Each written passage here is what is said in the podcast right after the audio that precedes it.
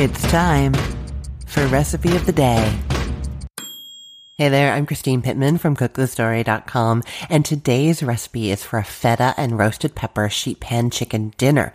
Now, what this actually is, is the chicken, feta, and roasted red peppers cooked together on a sheet pan. Then you pull the chicken aside, and you take the rest, and you blend it up in a food processor, and it makes this amazing creamy sauce with no cream added, just that feta. But all those ingredients that have been cooking together, they're beautifully seasoned and wonderful. They blend all up, and then you toss them back in with the chicken, cut into little pieces, and then you can have that on pasta, on rice. You can pile it onto a baguette and have like a beautiful, hot, creamy sandwich, any of those things. Super easy. It's mostly happening in the oven without you needing to do very much at all. My favorite kind of weeknight dinner. Okay, I'll let you know where to find this recipe. You can head to cook the story dot com slash R O T D, or you can join our Facebook group. Every single day, I post the links to the recipes there, and then we can have conversations about what we think about them. People post what they made and how it looks. Really, really fun. It's a new group, so you'd be one of our founding members. To join that, head to cook the story dot com slash Facebook R O T D. It'll redirect you there, and then you can click join. Okay, let's talk about this recipe. So we're using boneless, skinless chicken thighs because they're just so nice and juicy.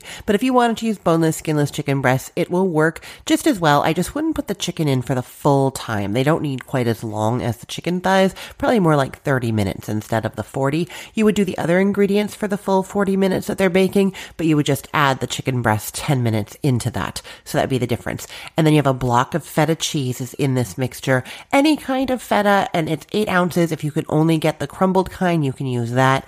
I like the sheep's milk or sheep and cow milk feta just because the strength of the flavor doesn't get as diminished when you add all the other ingredients, but whichever kind of feta you like or have is great. There's also onions and garlic, and then the roasted red peppers.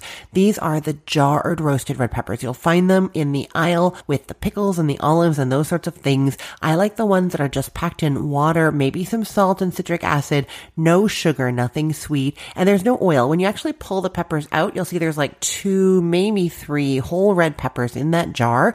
It seems like the liquid is pretty viscous and maybe even oily, but it's not. It's really just water. That's from the pectin from the peppers that has gone out into that liquid and thickened it. Okay, so those are the main ingredients. What you're going to do to start is preheat the oven to four twenty-five degrees Fahrenheit. Then you're You're going to get out a big bowl, and you're going to put some chicken thighs in there with your crumbled up feta cheese, a chopped up onion, some minced garlic, and those roasted red peppers. I'm just going to say you do want to blot those peppers down a little bit on some paper towel before you add them. You just don't want them super wet because then they're going to steam in the oven instead of kind of charring and helping everything get that nice oveny flavor going on, you know? So you're going to blot those peppers, and then you're going to roughly chop them and add those into the bowl with the chicken, the feta, the onion and the garlic, and then some salt, some dried oregano, and some olive oil. Give it a big stir. Transfer those ingredients to a large sheet pan. Kind of arrange it so that the chicken is on top of the vegetables. You want the chicken at the top for sure. Then put it in the oven for forty minutes. You do want to make sure that the chicken's cooked through. You can test that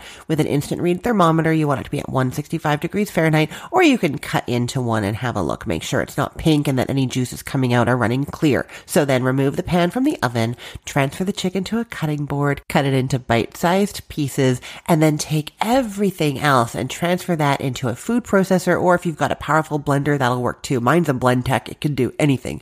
Then you just pulse it a few times until it's smooth, then pour it over that chicken, give it a stir, and then you're going to serve that on pasta, on rice, on a baguette. Possibilities are endless. It's going to be delicious. I will say, oh, one more thing. If you don't want to process it in the blender, you're just in a hurry, can't be bothered, whatever, you can just eat it like it is. Just spoon all of that chopped up chicken and the veggies and everything onto some rice, and you are ready to go. Okay, I'll put the link to this recipe in the show notes, or you can head to cook the story dot com slash R O T D, or go join our Facebook group, cook the story dot com slash Facebook R O T D. Alrighty, let's get cooking.